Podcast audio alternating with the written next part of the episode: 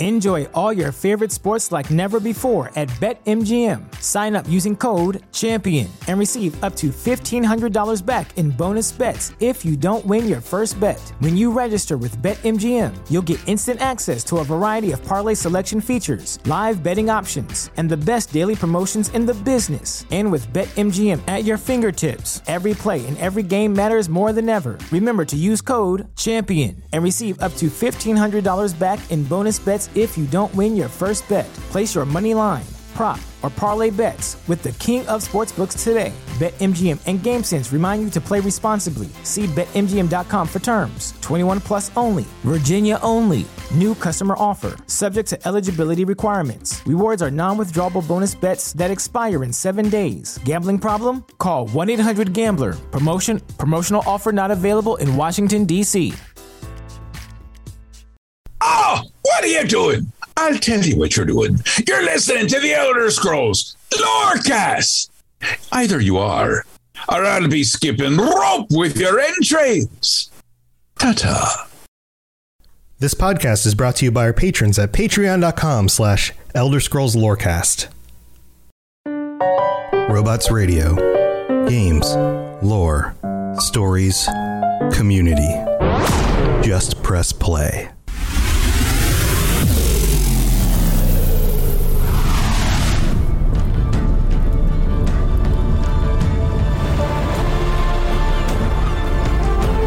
Welcome to the Elder Scrolls Lorecast, the podcast where we explore the amazing universe of the Elder Scrolls.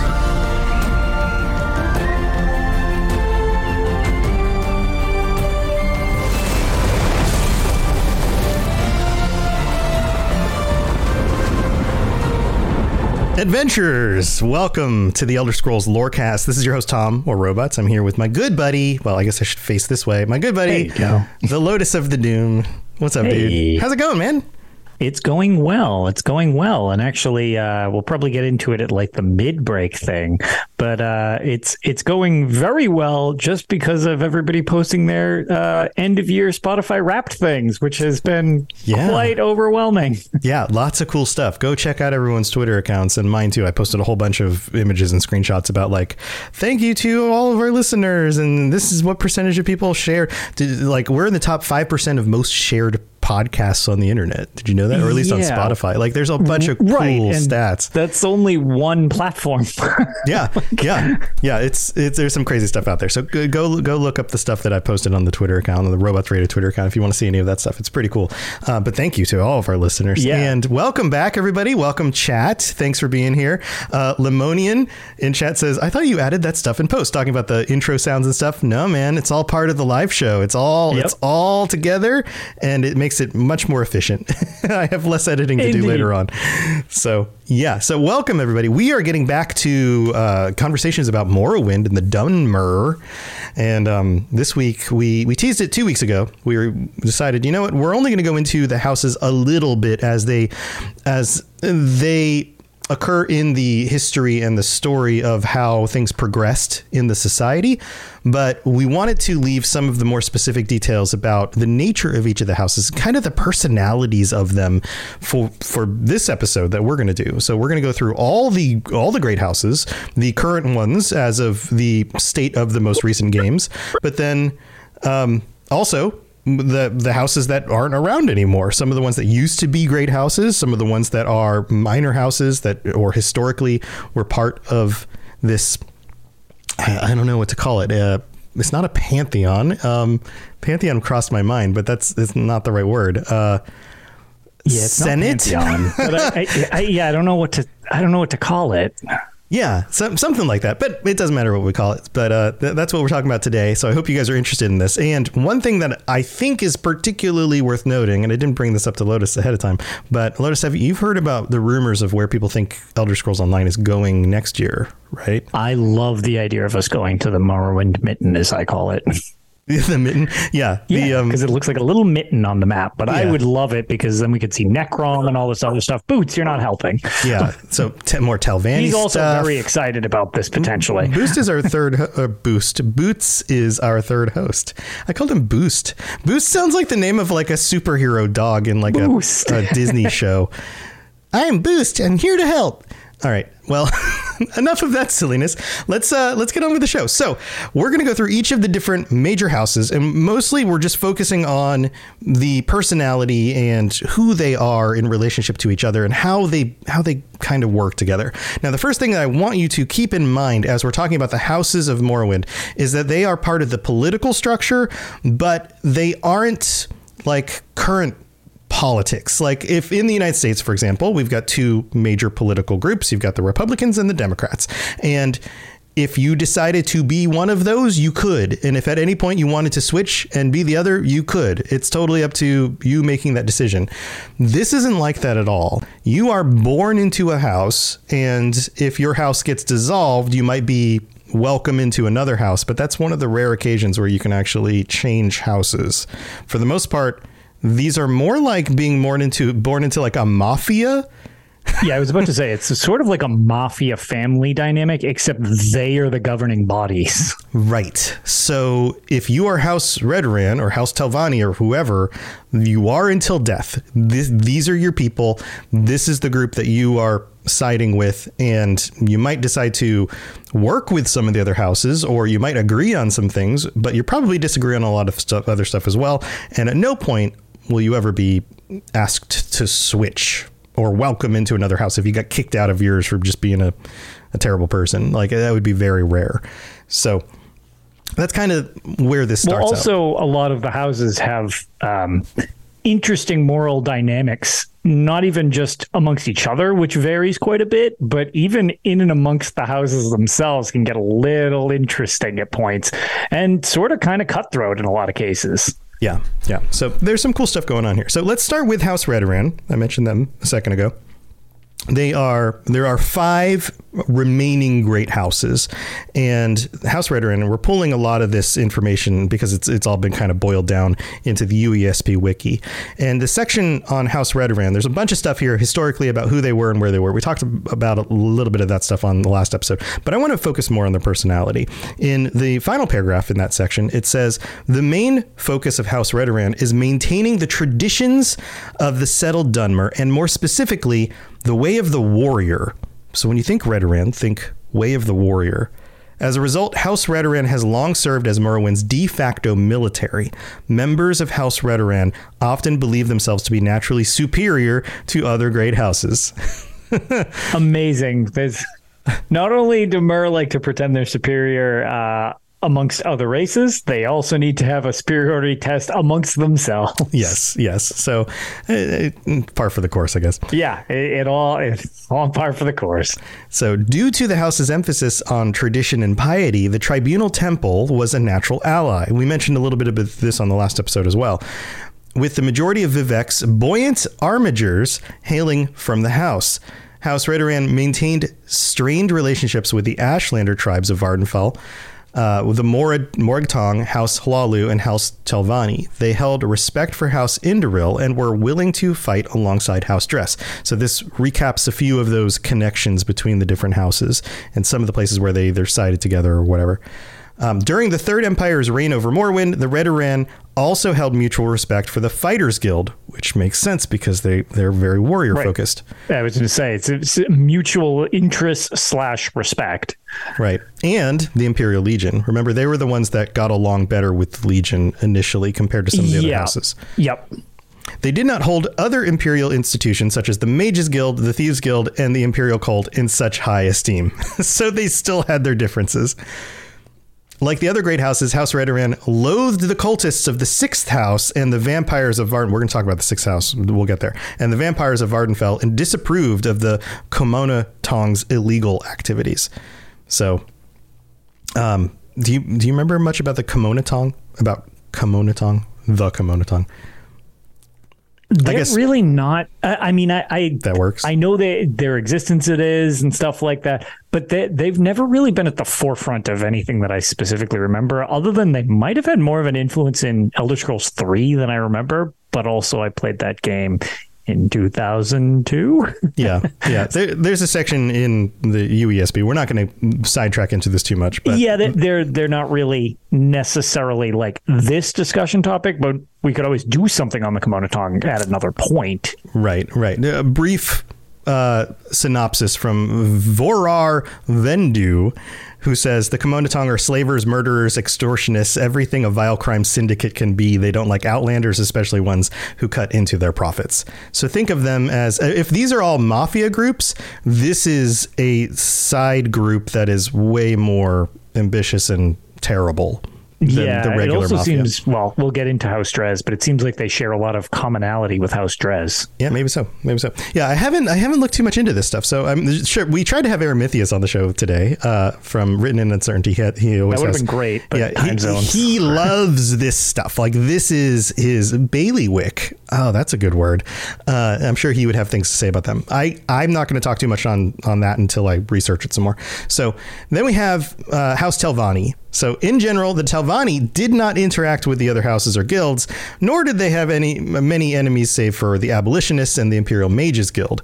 However, the Telvanni themselves were universally disliked or disapproved of by all the other factions found in Vvardenfell as late as the Third Era 427. On the other hand, the Telvanni did not have the usual hatred of vampires that most other factions held. Their lords and mouths were willing to speak to vampires. Wizards did not fear vampires nearly as much as other folk did. House Telvanni is the, they are basically the like if Red Redoran are the warrior group, Telvanni's the mage group. And that's part Right. of why they didn't like the Imperial Mages Guild is because they're kind of stepping on each other's toes.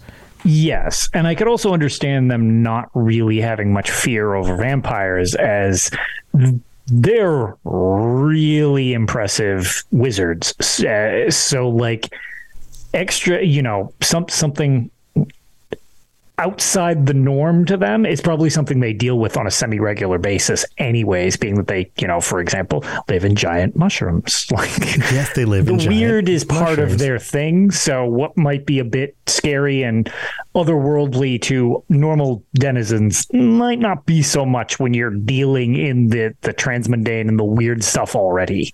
Right, right. Now, the Telvanni are known for living in the easternmost side of Morrowind, up on the peninsula that we were talking about, uh, where places like Necrom are. And um, this is also known as the Telvanni Peninsula.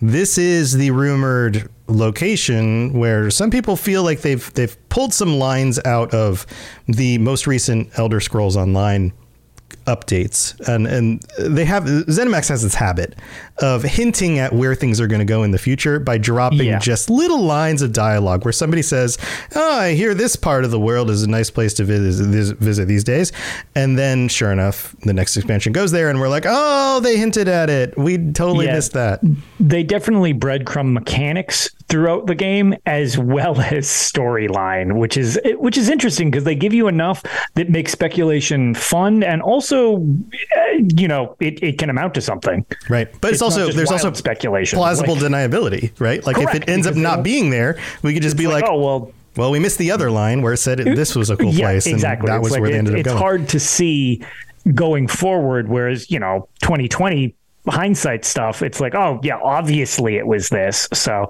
I'll I'll be curious. I haven't.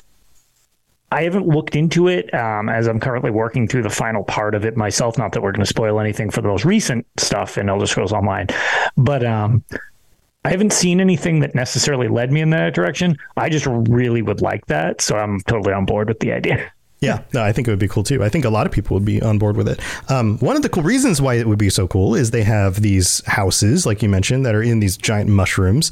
Um, the aesthetic of House Telvanni in general is is very interesting. So, for example, um, their armor and the clothing that they make, they've got these like cool looking robes, but then the helmets almost look like mushroom shaped helmets. Also, you know, like there's it's a very striking kind of motif to a lot of They their have stuff. a really organic motif to most of their stuff. Yeah. Their lamps, that's like the thing that I always find very cool about their aesthetic. Their lamps, their lanterns, how they actually light their houses and stuff like that. They almost look like like glowing pods growing out of the stuff, which I mean they are fungal houses and stuff like that in the game. So it's just Yeah. like it's really cool that a lot of their stuff holds on to that naturey vibe, but in a different way than like the Bosmer, for example. Right, right. I, I feel like the Telvanni stuff is some of the most alien looking. This is one of the Oh, yeah. things a lot of people talk about with with Morrowind. Is it feels like you're going to this alien land, right? Without The- a doubt. And it feels a little more, I don't know, maybe this is just me, but whereas the Bosmer have a big thing where it feels like they're kind of one with nature in in the game. I always feel that the Dovani feel more like they're subjugating it a little more, just the way their stuff is. Yeah, I can see that. I can see that. Yeah, they're not they're not just like using utilizing nature and living with it. It's like, They're- no, we need you to do this. Yeah. So we're going to just Yeah. help you do this for us. Yeah, yeah, that that I could see that as well. Um, so yeah, when you think Telvanni, think uh, powerful mages who are subjugating the world around them and are kind of separatists in in a way compared to the other houses. Um, then we have Indoril. House Indoril is. Uh, or unorthodox, or I'm sorry, were orthodox and conservative supporters of the Tribunal Temple during its millennia long reign over Morrowind. So Tribunal Temple, remember the the Tribunal uh, Vivec, Almalexia, Sothasil, um, claiming kinship with the Tribunal themselves and boasting such ancient heroes as the Hortator, Hortator, Hor- Hortator. Uh, Hortator. No, Hortator? Hortator. I always say Hortator. I, I so much. Hortator. I want to say. Hortator. I, I have to struggle not to. Um, Indoril Nerevar. So Indoril Nerevar, House Indoril. Nerevar comes up a lot in in the stories and events. Um, House Indoril was dominated, uh, has dominated temple authority since time immemorial. Immemorial. Man, words are hard today. They have always held prominent positions within the temple hierarchy, and throughout history, the fates of House Indoril and the temple have been closely linked. Through the temple, House Indoril's influence was felt across Morrowind, even beyond their traditional borders. So, any thoughts on them, Lotus? Eh. So the, I, I, it, it's just, I don't know. I, they're definitely they, the thing with them is they have some. As, as we're discussing in chat, there, uh, they're like a new level of of being like superior. I their aesthetic is a little divisive, but I feel that there's such a unique aspect to the series.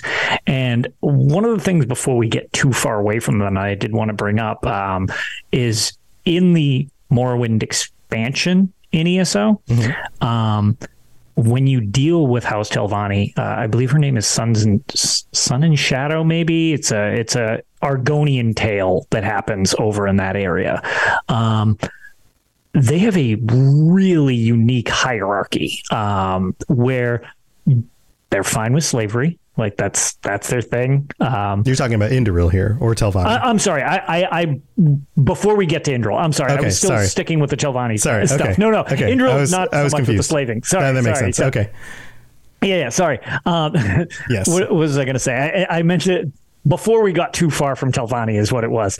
Um, the the thing the thing I find about them is they're so unique, and the reason I bring that up now is Indoril seems like you've got this situation where, at least to me, because theoretically in in the Elder Scrolls Three Morrowind, you have your your Indril Nerevar reborn the- Right. theoretically, like that's how it goes out, and you're the Nerevarine.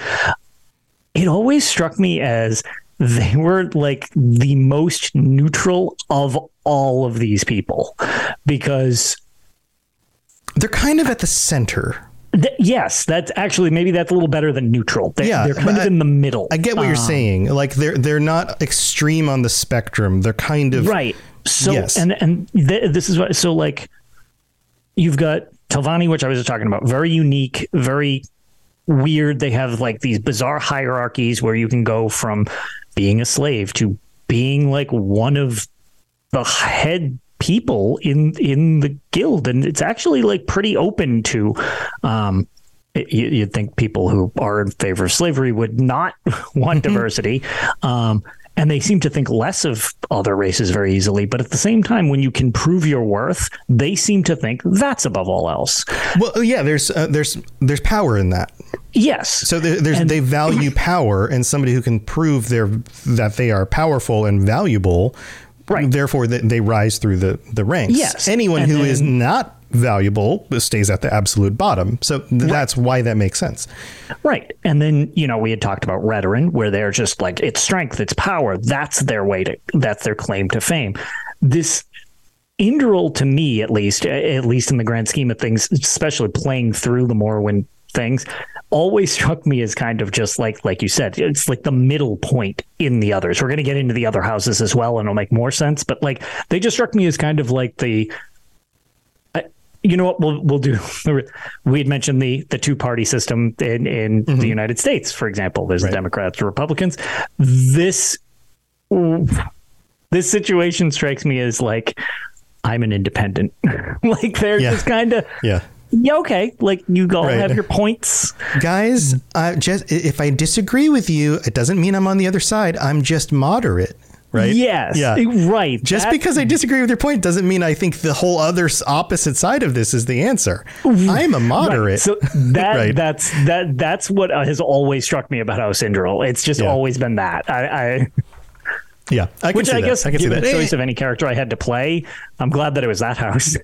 Yeah, and well, they also seem they're they're in connection with the the tribunal temple, and the tribunal temple. uh, Once they are in power, once the tribunal is in power, there's a sense of let's just keep this the status quo, right? Like we're here, we are we are now your gods, and nothing else needs to change. Let's let's not go too extreme here, guys. Let's just let's just we'll stay in power. How about that, right? Yeah. Like there's that feeling of like you keep doing your things, but let's let's not be too extreme about that. right. You Because- all you all explain your point of view, and we'll just keep everything kind of Every- tempered in the middle here. it'll be fine. We're gonna take care yes. of everyone. So that Right. that big old rock in the sky. Don't worry about it. I got that. We're- it's fine. Yeah, it's everything's like don't fine. worry, it's still fine. Like Right. everything's still right. good. Right. Don't lose faith in us. We're still here. We're still as powerful, or if not more powerful than you think we are, and everything's going to be fine. Right. And they're kind of in in part of that. They're kind of the ones who are just like, yeah, well, okay, yeah, everything's fine. Everyone just chill out. Yeah, exactly. Exactly. That's just always the vibe they've set up, which I guess is sort of me a lot of the time, where I'm just like, mm-hmm. man, I don't know. It takes a lot to get me to be too extreme with stuff. So it's just like, yeah, that seems good. Just right in the middle. Right in the middle. Let's listen to all the sides, which can be pretty varied when it gets to the Morrowind Great Houses. And we'll Yeah, just yeah. stay nice and tempered in the middle. Yeah. So okay, so let's move on from them. Oh, where'd my camera go? My camera. Just, oh, now, now I'm back. a literal robot. Weird. All right. So here, let's move on to the fourth fourth of the main houses. Um, House Dres. So House Dres uh, has a mainly rural but still very wealthy agrarian agricultural society, maintaining vast salt rice plantations on the plains and marshes surrounding Tear. The Dres were also the Dunmer who shipped the majority of slaves to the other great houses. Their symbol is chains. Yeah. Okay. So this is definitely one of the rougher houses. Yes, Ah. it goes on. It goes on, keeping thousands of captives, mostly Argonians and Khajiit, in their. And did I say Khajiit? Khajiit Yeah. in their infamous slave pens of Tear and the surrounding plantations. The Dres are also known among the great houses for maintaining a persistent tradition of Daedra worship and ancestor reverence. So they. They're, they're a little at odds with the tribunal. Yeah, a little more into the old ways, a Mm-hmm. little more uh, connection to like the Ashlander style of living. Right. Um, and then ve- very high superiority to other races in their minds. yes, uh, it goes on. Let me just finish this off. Their their staunch support of unity bet between the great houses and their emphasis of inter-house relations and the improvement of Dunmeri society as a whole. So, uh, if everybody's getting along and you're supplying everyone slaves, then you make more money off of the slave trade yeah. Right? Like everyone Yeah. get along. We all we're all just gonna like chill out here. Uh, we got plenty of plenty of slaves slaves for sale. Everyone's working their fields, right? And, You know Mm-hmm. where everything's good. Okay, cool. Buy some more slaves from us. It's kind of the the feeling I get from them? Yes, very much so. And I feel like um, in in terms of them, they always have struck me as one of the. Um, yes, they're a great house. Um, and it's but it seems like they always have. They're kind of um, economically a little more of a one trick pony, where it's just like, okay, we're not going to do our own field work, and our main source of income is basically selling slaves.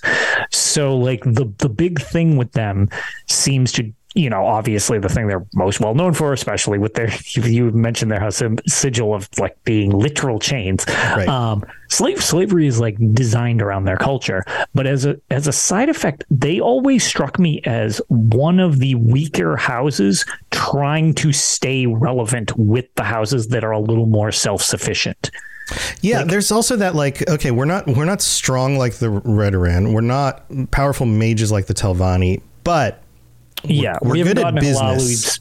Strength yet either. Um, Right. We're good They at don't have the commanding business. presence of Indorol. we It's can sell you some here. slaves. Right, we can sell you stuff. We found the thing that we're good at. house better. like your your life will be easier if you let us stick around, type of thing. right. Right. oh man, which, that's which is really really weird. Um, really to kind of it's always- skeezy. Yeah, it, it's definitely they're definitely a bit of a cringe house um, for for for the most part. But the um, the thing is, it's just like they, as a result of some of the more extremist views and the fact that they like the idea of like keeping the houses happy, it seems more like a necessity than something that you know what I mean. It's like okay. Like you said, as long as we can keep supplying you with stuff like slaves and stuff like that, all will be good if people don't like them, they're basically like their outside commerce does not go to people outside the other great houses for the most part. Right, right. Well, it's- it's So like a free market- to be friends. It's like a free market situation, right? Like Right. if there's demand for something, the market's going to find a way to fulfill it. So in these cultures, there's demand for slaves. House Drezes are the ones who are able to fulfill it the best. And it also makes sense because they're agricultural and agrarian. This is the slaves are their workhorse. That is the machine that keeps their economy going. yeah. So yeah, it's it just makes sense. Like there is demand for something, and because society permits it, therefore this exists. Um, so that's that's basically House Dres. Now let's let's talk about the last one. This is the fifth house, and the one that we know the least about. House Sadras is one of the five houses. Right at the beginning of the fourth era, following the Oblivion Crisis, um, of the third era 433 and the eruption of Red Mountain in the fourth era 5, House Hlaalu was stripped of its great house status and removed from the Grand Council of Morrowind.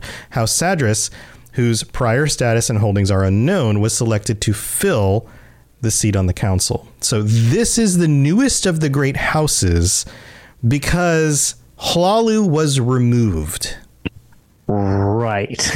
They got kicked out, and Sadras was somebody that was out there. I mean, they were a house that was out there, but they just didn't they didn't show up too much in any of the other games so far, and so we just don't know that much about them. Right. They, they're becoming great as opposed to Like next in line, all right, here you go. Who what you guys are about yet? We don't really know because we haven't had a game to find out. Exactly. They're, they're they're new to the table. Right, right. So that means that there are some former great houses like Hlaalu and Dagoth, and then there are some historic houses which we can talk about as well. But we're going to save those for after the break because we need to go thank our patrons. So we'll be right back. I am so excited about our sponsor this week, Marvel Strike Force. I freaking love Marvel Comics. Growing up, I collected comics and the trading cards, and I've seen pretty much every Marvel movie they've made so far. So if you're into Marvel like I am, go check out Marvel Strike Force. This is a mobile squad RPG. You can collect and unlock all the different heroes. You fight against supervillains. There's a campaign, there's a blitz mode, there's an arena, there's a constantly evolving meta. And right now they're celebrating the Deadpool anniversary event. This is a mission from Strike, where you log in the first time and you unlock this generous gift containing character shards, an anniversary diamond orb, gear, a bunch of other items. It is absolutely the right time to jump in and try this game out. Click the link in the show notes to download it now and then use the promo code MAXPOOL, M A X P O O L, MAXPOOL. Don't miss out on all the free stuff, and thanks again to Marvel Strike Force for sponsoring this episode. Enjoy all your favorite sports like never before at BetMGM. Sign up using code CHAMPION and receive up to $1,500 back in bonus bets if you don't win your first bet. When you register with BetMGM, you'll get instant access to a variety of parlay selection features, live betting options, and the best daily promotions in the business. And with BetMGM at your fingertips, every play and every game matters more than ever. Remember to use code CHAMPION and receive up to $1,500 back in bonus bets if you don't win your first bet. Place your money line, prop, or parlay bets with the king of sportsbooks today. BetMGM and GameSense remind you to play responsibly. See BetMGM.com for terms. 21 plus only. Virginia only. New customer offer. Subject to eligibility requirements. Rewards are non withdrawable bonus bets that expire in seven days. Gambling problem? Call 1 800 Gambler. Promotion, promotional offer not available in Washington, D.C. This is Hamis Morak, Dragonborn, and you are educating yourself to the Elder Scrolls Lorecast. All right, here we are in the middle of the show. This is where we get to thank our patrons, and uh, chat is just hamming it up about slave trade and how weird it would be when people jump into the stream and hear us talking about the economics and, and merits of slave yeah. trade. Like I said, this is definitely a little more of the awkward uh, sections of the lore. Yeah, yeah, it's it's definitely weird. Imagine listening to this at work and then all of a sudden pulling your headphones out and it gets real loud and all Yeah, and like we're really talking about text thing. Yeah, Well, and everyone just looks at you like, "What are you listening to?" Right, and even Rob was like, "Someone clip the way I said House Dres great, and then just stop right after the slave."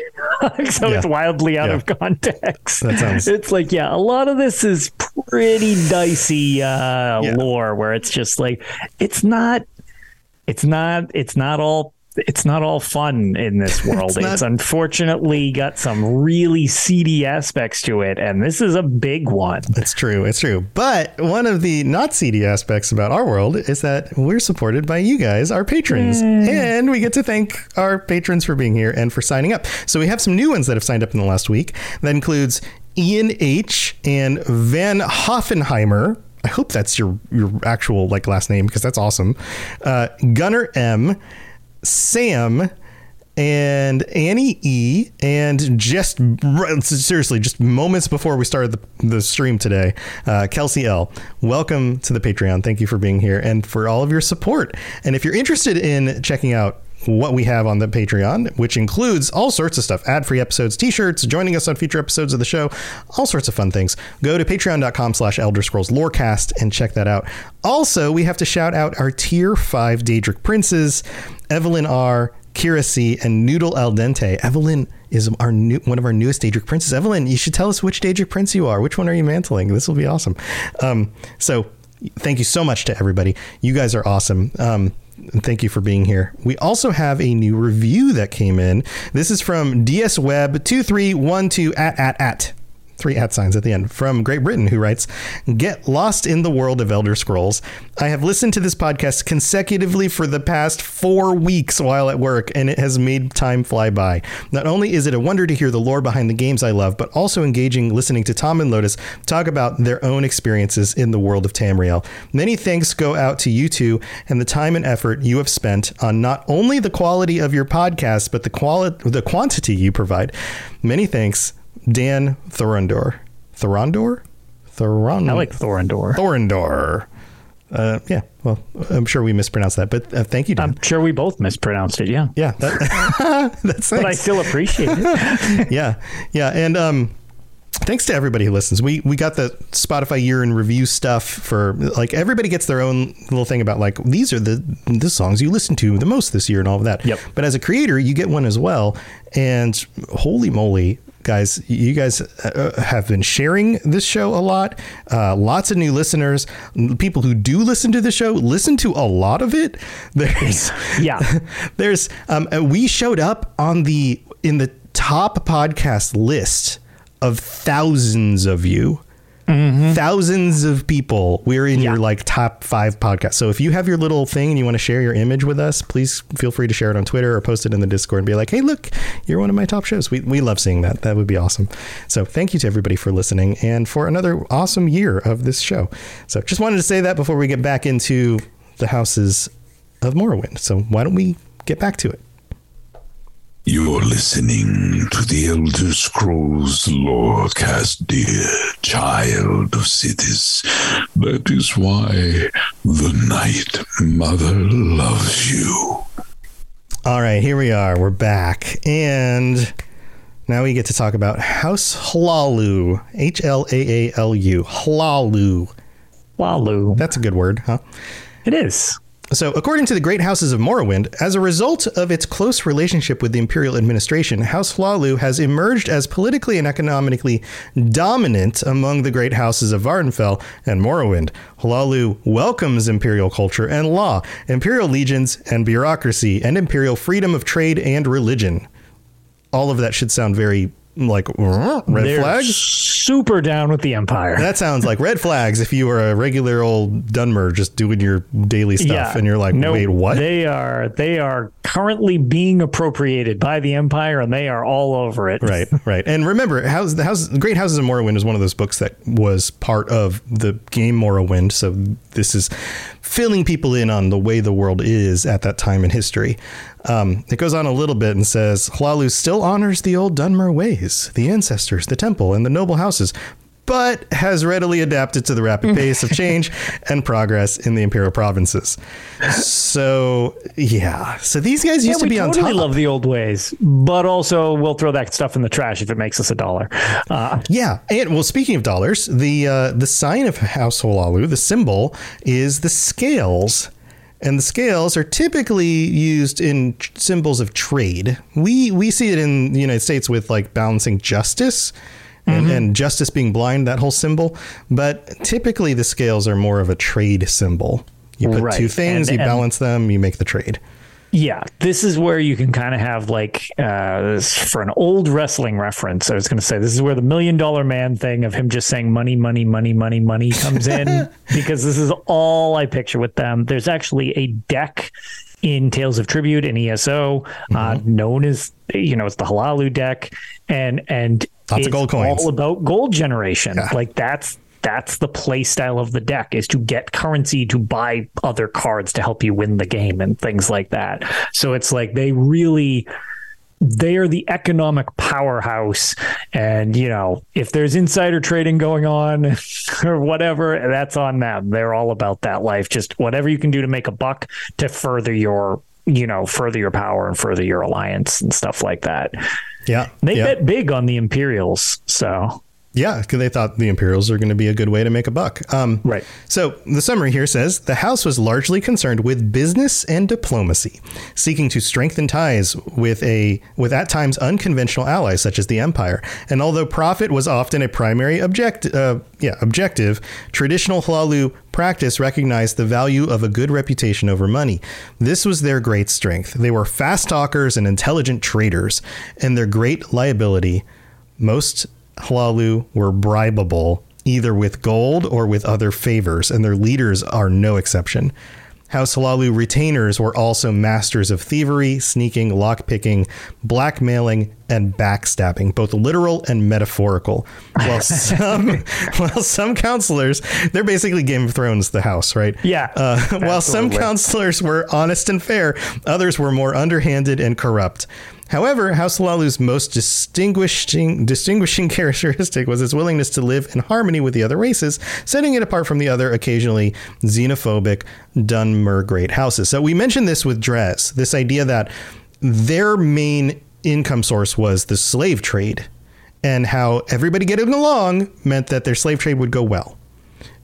They could make business with other other houses, right? yeah Now, if you dial that up to like 11, now we have House Hlaalu because basically Their business is everything else, and keeping everything moving between the houses was of great importance to them. Right. And and the thing with um I, I guess one of the more what we would assume, or at least I would consider probably a more redeeming quality that could be there type of thing, is the benefit of the fact that they seem a little more willing to work with anybody. Granted, the reason they're willing to work with anybody is so that they can make a buck and get ahead. But at the same time, you had mentioned the xenophobia that's like pretty prevalent, uh, not only in just a lot of the great houses, but a lot, a lot of the, you know, Dunmeri people they're definitely a little more accepting of outsiders, just straight up like, you know, fine, doesn't matter who you are as long as you like everybody's everybody's septims are gold. Like, so just give them here. I don't really, I, I, don't care about your background. I don't care about any of that stuff. But the problem is when that is your main focus, that's a huge problem with them because, again, when you're constantly backstabbing those in your own group for for gaining power, that's that's a little rough. Um, yeah, because yeah. you don't know who you can actually trust, and from the political stance, eh, man, you're just making deals, and how much are you actually like? How much can anyone really take you at your word at that point? Right, right. So while things were going well, they were going pretty well because they were upwardly mobile and they were sophisticated in the way they dealt with other groups and they were stabbing people in the back and all that stuff. But when things start to go bad, starting with like the Oblivion Crisis and the Empire pulling out their protection of Morrowind in order to defend Cyrodiil. Right. All of a sudden, House Hlaalu's, everyone's looking at them like, wait a minute, I thought you said the Empire was going to help us. Yeah. Like, what's the deal with okay, this? Okay, so why were we wasting our time with this? Clearly, right. outsiders are bad, where it's like, uh, no, no. Why did we trust you? Yeah. Cor- correct. And then uh, the explosion of, or the eruption of Red Mountain, basically an explosion. Um, and then again, the Imperials don't help out and the people suffer. And so now they look at House Hlaalu again a second time. They're like, yeah, the, why did we follow you? This is terrible. And that uh, all leads to their expulsion and yeah. and the, the movement of them out of the great houses and House Sadras into the great houses. Yeah, they get bumped down to B tier. They get bumped out. Yep. So I guess that's that's the thing is if you uh, if you if you bet too big on the wrong thing, you don't get to stay in one of the major houses. Yeah, it's a uh, big. you can just think of them as like a a big stock market gamble from that house where it's just like, all right, we're going all in on this. Mm-hmm. Oh, it didn't work out. We are totally in trouble. like, yep, yep, yeah. Uh, Gats in, in chat says Hlaalu is interesting because they oppose. Uh, they officially oppose slavery, but many of them are in the Camonna Tong, which deals in slavery. Yeah, that whole yes. like working both sides of the thing. Uh, thing. Again, a, a, lot of it's speaking, not so much actions to stuff, which is right again right. hard to distinguish where actual lines are with a lot of these things but it's yeah. the same thing with any political party. I mean it feels like politics. as opposed to what you do that's right. politics. It's like, totally politics. You say the thing that people want to hear and then you totally do the opposite thing. Yeah. Like most people in politics they made are doing a really that. believable set of houses. Yeah on some level yeah. Yeah so the other former major house is house dagoth and this is this is interesting. Of course, this plays into Dagoth Ur and mm-hmm. the events of the game Morrowind. Uh, house Dagoth, also called the Sixth House, Shadow House, Sleeping House, Lost House, or Tribe Unmourned, or the Unmourned House, is the defunct sixth great house of the Chimer, led by Voryn Dagoth, later, later known as Dagoth Ur. All records of the house's existence were destroyed following the Battle of Red Mountain, and its members were either killed or absorbed into the remaining houses. This is one of the few times where people can transition from one house to another, is when a house is just gone. It's, right. It basically and falls apart. Yeah, and a little more of that. I always got the um, impression that a lot of it was like people who really weren't in a situation like children or stuff like that. It's mm-hmm. like, okay, well, we don't need to necessarily kill everybody here. We right. can just scoop them in and now you're part of this house. And we're going to just pretend that didn't happen. Adopt them into our family. They grow up as one of us. They never know any different. Right. Right. So right. we're uh, talking that th- this group was powerful before the Battle of Red Mountain. This is before the Tribunal. This is hundreds or thousands of years before so much of what else is going on. Um, And then we have the whole thing with uh, Dagoth Ur, and he goes into hiding, and then of course he comes back out of hiding, and then you have the events of the game Morrowind, where he tries to reconstruct the Numidium in order to take over the Dunmer, and yada yada yada. Um, so.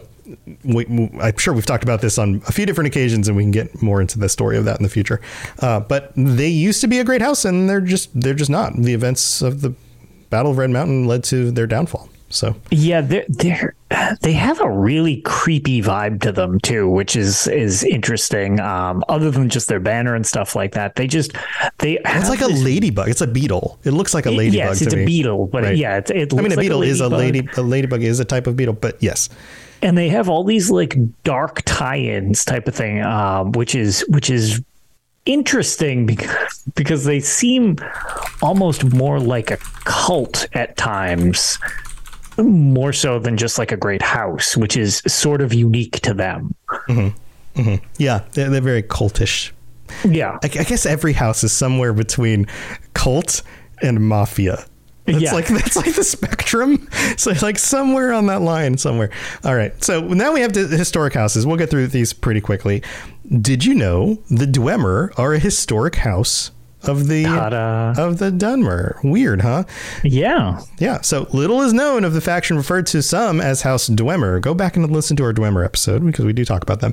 During the time of the First Council, Resdayn was united by the Chimer hero Nerevar and the Dwemer king Dumak. According to some imperial text and tribunal apocrypha, apocrypha meaning not necessarily true or canon, the Dwemer of Resdayn were considered a great house. So at some point in that history, they might have had some say in some political events back in the day. Mm-hmm. Kind of cool if you think about it. Now, of course, the Dwemer disappear and nobody knows where they went to, and there was the whole Battle of Red Mountain and all that. A lot of questions around. Uh, yeah, yeah, around the Dwemer. Yeah, but at a time early on, they they did act like like a part of the Dunmer, or the back then it was the Chimer, the Chimer traditional set of houses and, and all of that. So pretty cool. Then we have House Mora, which is a minor political house of Dunmer that was later absorbed into House Hlaalu in the First Era. Since its founding, House Mora has had a deep rooted human ancestry in their blood. One of their most esteemed families was the Ra'athim clan, the royal family of Ebonheart, and ancient retainers of the High Kingship of Morrowind.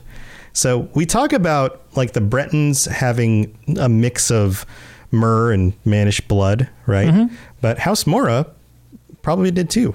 Yeah, see, seems highly likely that it'd be a similar situation.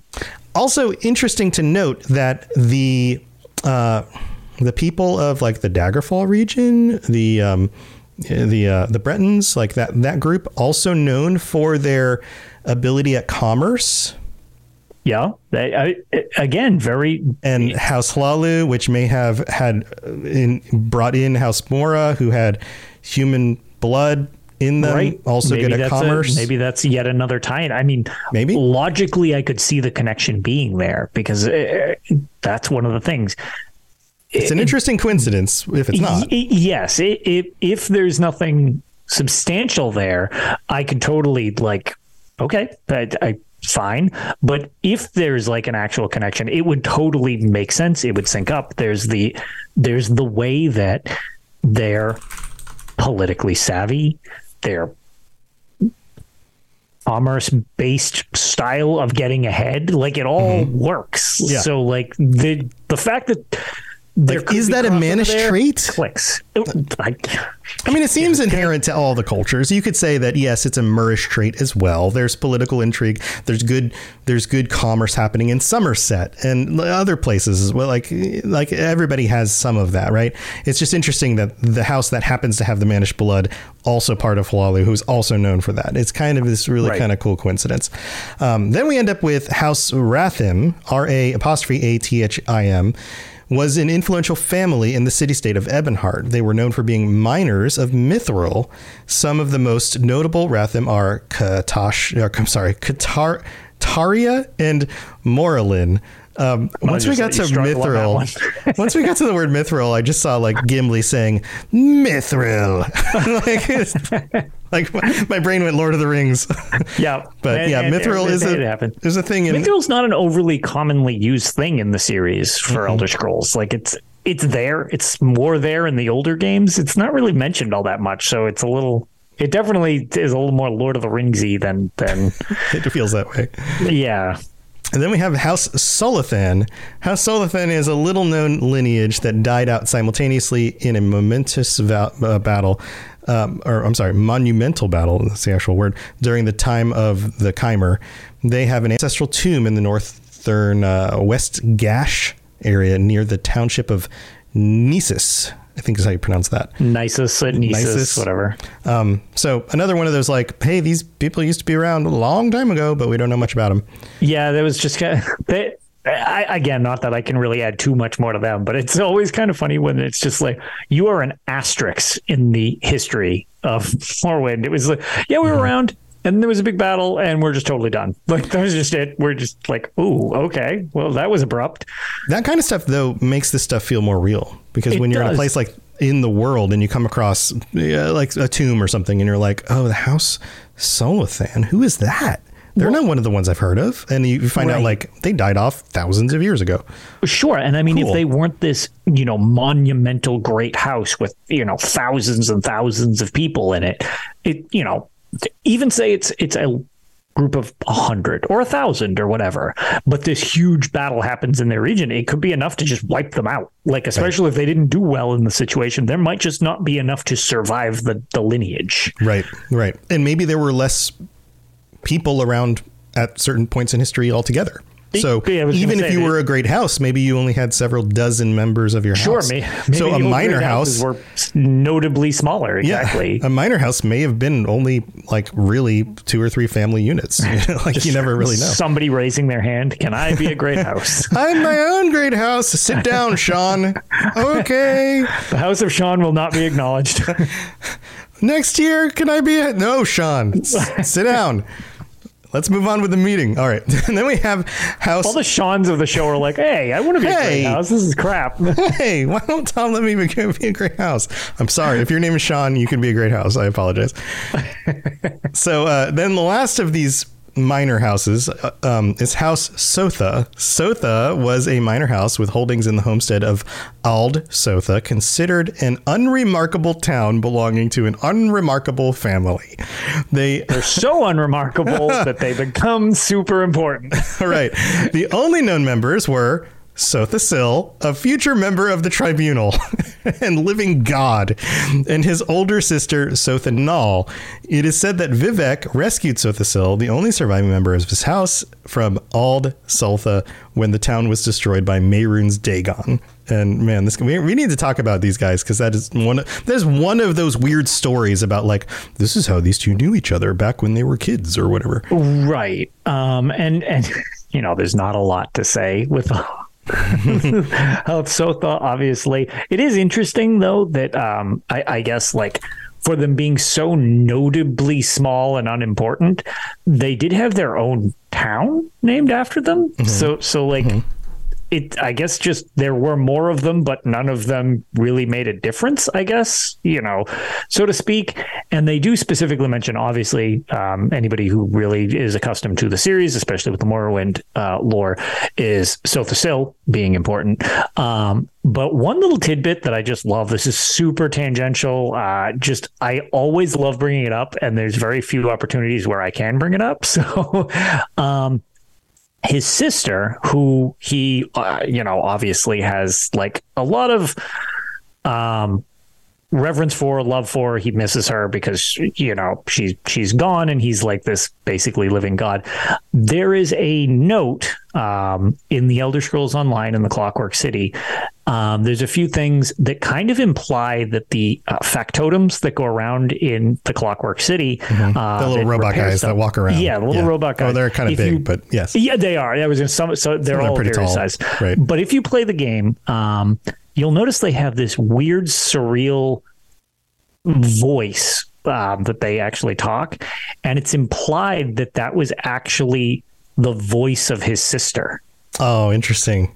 And, he like worked that into their design. Some of the stuff they say is sort of unnerving at times. Yeah. Um, so it's just like I, I've always thought that that was They never really explicitly go into too much of it that I ever found, but I just always thought it was a cool thing because there's so few members of that house that have any any remembrance in history of the series at all and theoretically she might constantly be in the series and we just might not have overtly noticed it That's interesting. Yeah, that's pretty weird. Yeah, the Clockwork it's City stuff is really cool. I'm I'm so glad they they took the time to do a DLC area with all that stuff in it because Yeah.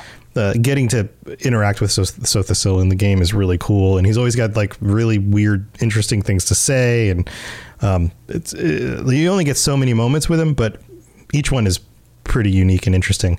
I Also, also um, think it's interesting how their names are set up like uh, like Chinese names, where the house name is first and the Yes, individual name is second.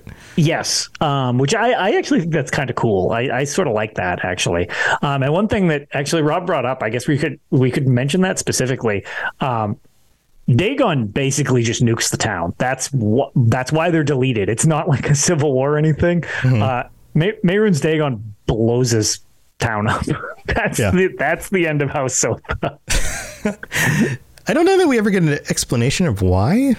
I I've never known why other than just f this place specifically and just like Yeah. I, I there there probably is. I mean, it shows up in dialogue. It's it's like a It- it off. does. So Uh-huh. according to this, it's like a, a one of the dialogue things that just gets mentioned by a character named Tholer Saryoni, who's a dark elf priest in the game Mm-hmm. Morrowind. Um, and I- it's one of those where I think he's just kind of explaining what's going on. But yeah, that's it's it's weird and kind of cool at the same time. Yeah, it's just it's it's an interesting it's an interesting way of just like deleting that house. It's just like okay, Daedric intervention, and you're all done. Like all right, that that one's. There's not much to that house, but it's pretty definitive what happened to that house. Yeah, yeah. I'm, looking through it right now, and he's basically saying like, um, yeah, Ald Sotha, the Daedric ruins northwest of or northeast of Vivec City. Uh, Vivec rescued Sotha Sil, the only survivor of the minor house Sotha, which barely mentioned here, from the armies of Mehrunes Dagon. it's just like, Which- by the way, they just they attack them, and he yeah, them. which I mean, to to rob the prince's point, Dagon just does that. I mean, sort of the, the Daedric Prince of Destruction. Like, hey, time to destroy something. Like, eh, it's, it's not even squish this out, this building over Right. here, this city. It's now gone. Yeah, Yeah. it's somebody did something to slight him once and was like, "Oh, absolutely not. We're blowing you up." Like, so Yeah, yeah. So that's it. Those are all the the known great houses. It doesn't mean others won't come up in some interesting story later on because they disappeared long ago or emerged because we have this this other house that you know Sadras, which we don't know much about, which seems to just kind of come in, come into prominence. So there might be other houses, you know, just families out there that can, can move into prominence in the future. So that would be cool too. But um, that's that's going to be it for the the overview of all the different houses of Morrowind. Um, so now we've done the region. We've done an overview of each of the houses. yeah, the general history, the houses. We probably need to talk about the tribunal. Get into Yeah. each of those. Um, there's definitely. I mean, we could go deeper into this stuff too. There's always. There's lots of layers. This is like an onion. Yeah, more Lots Morrowind layers. lore gets pretty pretty deep and pretty out there. Yes. Yes. So yeah, that's that's what.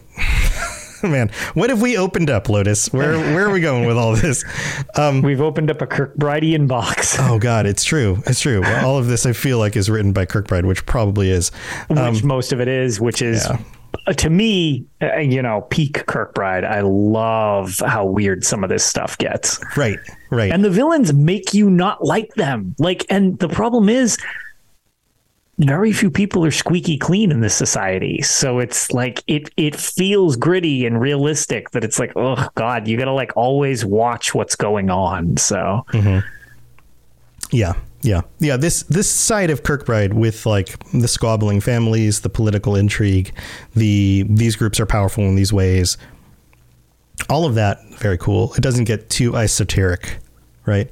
Uh, Yeah. When once he starts getting kind of out there, that's when things get like, oh, okay, all right, uh, yeah, we're not getting. We're not, yeah, we're not getting a it's coda. cool, but is it cool for the sake of being cool, or is it cool because it works and it's unique and interesting? Right? Sure. Like it's like the the kid in school who was like, "Yeah, and check out my new jacket," and we're like, "Yeah, that's a really cool jacket." Like you're trying really hard to be cool, rather than like that jacket just fits you, and so it's cool because it fits your personality, right? Yeah. You're like, man, you look at my new Lamborghini. It's like, yeah, you're wor- working really hard to try to be cool, dude. Yeah, yeah. I get it. You own this. You get it. You got a lot of money. You bought a Lamborghini. Cool. All right. Well, you got anything going on you want to share before we wrap this up? Um, so the big thing that I have coming up is um, Extra Life. It's uh, December 3rd, which from this show is two days away from our live recording date. Uh, you guys will probably get this over the next day or so. So it'll be right on the brink of the uh, the marathon kicking off. Yeah, this episode Which- goes up on Saturday morning, which means if you're Yeah. listening to this over the weekend, go check out Lotus's yeah, marathon. c- come join us. We'll be kicking everything off at 6 a.m. Eastern time, and I will be going at least until 2 a.m. Um, the following morning. At which point, uh, Oh, boy. Arc will be taking over from me, and then streaming to continue the marathon. Where Extra Life, you know, I've I've mentioned it before, is um, my specific campaign is going to the Boston Children's Hospitals, but it's uh, anybody can do it from the Children's Miracle Network. All of those hospitals are included. Um, all of the proceeds go to the hospitals to help kids in need uh, get the treatment they they uh, oftentimes can't afford otherwise. So it's a really good cause. Um, we will be marathoning through all sorts of Elder Scrolls stuff. I'll be playing uh, ESO a bunch, but due to popular requests, we will be pay- playing some classics as well. Um, and thanks to Bethesda, uh, ZeniMax, and uh, the unofficial Elder Scrolls pages, who we always mention on this show and we're affiliated with on Tales of Tamriel as well, um, they've all prov- provided so many things uh, for us to be able to give away as we hit milestones Nice. throughout the marathon. And all you need to do is hang out with us. If you can't support financially, I totally get it. Like th- that's that's fine. But even hanging out with us and sharing the stuff around helps more than a lot of people realize. Uh, and obviously, any financial donations are super super great as well. But uh, as we hit milestones, there's there's all sorts of stuff we'll be giving away to people just hanging out with us in chat, keeping us awake and stuff like that. So really excited and. Uh, very hopeful that things will go well. We're already off to a ridiculous start where we hit my original goal almost. Oh, wow. And we haven't started yet. That's So- awesome. That's awesome. So really, this is just you pleading for people to show up to keep you awake. Oh, without a doubt. Like I, I don't even I don't even remotely pretend that's not a thing. I tell people a lot that I'm like, yeah, I'm really glad this is entertaining for everybody. Um you talking to me, make sure I'm not asleep on my keyboard at hour like 16 plus nonstop. It's Uh-huh. like I start really losing it as it gets later on. And that's why we try to relay it so that we can at least be moderately coherent. Right, Whereas totally. I've done ones for 24 hours plus before. That's too much. And by the end, I literally have been shown VODs. I'm like, I don't remember this. Right, no, Like, I- my my brain, brain is is gone at that mush. point. I got nothing. Yeah. Rob the Princess says Lotus will be doing a live reading of Coda, right? If uh, Rob the Princess know- donates $100 to charity, will you do a live reading of Coda? Yes, I will do a live reading of code. I'll need to get the entire. Oh my god, that script is so long. It might keep you awake, though, or put everyone to sleep. or put everyone to sleep. What? How much money to do a like live reading slash pantomime reenactment? Ooh, like a reenactment, like the Yeah. like Dramatic the one thing where reading. like the the hand is going into your head type of Right. thing. Yeah, where you can like you act it out as you read it. Like Oh wow. yeah. I, I There's some weird there's some really messed up stuff in there to act There out. sure is. I, I wonder how I could cut off my hand. Oh god. Um, but yeah, Let's- you should have a stretch goal for that because that would be amazing. gonna- I, I, hey, again, when people get creative during, like, we have got a bunch of stuff planned out for milestones, but oftentimes people will come up with goofy stuff. I mean, we've made reference to the one you did before. Mm-hmm. Uh, people will come up with just goofy stuff. It's like, oh, I, what, what kind of donation to do this?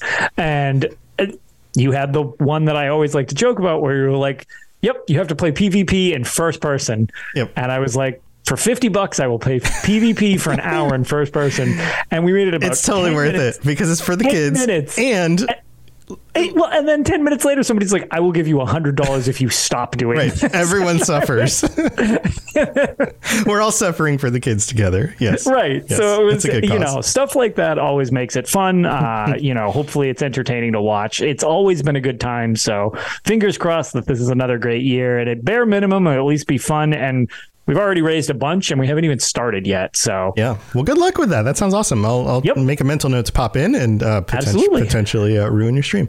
Uh, Hell yeah. So, yeah. awesome. Awesome.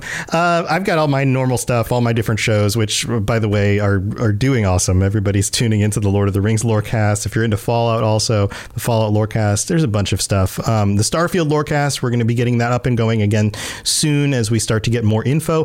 Fingers crossed for maybe games. What is it? Gamescom that's coming up. The or the the awards, the Game Awards. Uh, Game that's coming Awards, up. yeah, the Game yeah, Awards yeah. that's coming up in a few weeks. Um, maybe there's often big reveals during that, so maybe we'll get a release date and some more information dropping.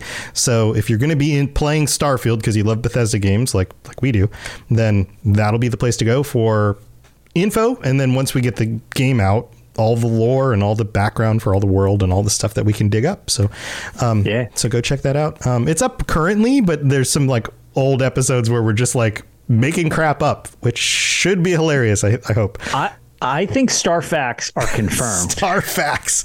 Yeah, go go listen to all our Star facts. Uh-huh. Have listened to that show. And I personally stand by your Star Facts, especially the ones that Tuniversal would add. Yes, yes. Uh, that sounds strangely like Star Wars, but I don't know. Nope. It's just a coincidence. totally unique. totally unique. All right. Well, thanks everybody for tuning in. We'll be back next week on Thursday night. Uh, come join us during the live stream, twitch.tv slash robots radio. And live stream people, thank you for being here. And all of our patrons and everybody who helps, helps us out with the show. We really do appreciate it. All right, guys. We'll see you next week. Stay safe out there. Bye, everybody. Thanks for joining us. We'd love to hear from you. You can reach me on Twitter at robots underscore radio or Lotus of Doom at Lotus of Doom. Also, you can join us on the Robots Radio Discord channel. You can easily just search Robots Radio Discord on Google or check the description underneath the podcast.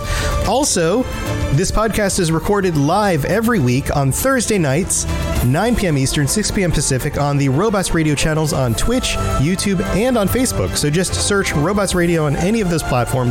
Come join us. We'd love to chat with you while we record the show, or before or after. Either way, just come hang out with us. And if you're looking for more information about my shows and the shows on the Robots Radio Network, go to robotsradio.net for all the information about all the shows on the network, including the Robots Radio Rocket Club, where I help both new and existing podcasters to grow their shows, build their audiences, and create the best podcasts they possibly can. All of that at robotsradio.net. We'll see you next time. Enjoy all your favorite sports like never before at BetMGM. Sign up using code CHAMPION and receive up to $1,500 back in bonus bets if you don't win your first bet. When you register with BetMGM, you'll get instant access to a variety of parlay selection features, live betting options, and the best daily promotions in the business. And with BetMGM at your fingertips, every play and every game matters more than ever. Remember to use code CHAMPION and receive up to $1,500 back in bonus bets if you don't win your first bet. Place your money line, prop, or parlay bets with the king of sportsbooks today. BetMGM and GameSense remind you to play responsibly. See BetMGM.com for terms. 21 plus only, Virginia only. New customer offer, subject to eligibility requirements. Rewards are non withdrawable bonus bets that expire in seven days. Gambling problem? Call 1 800 Gambler. Promotion, promotional offer not available in Washington, D.C.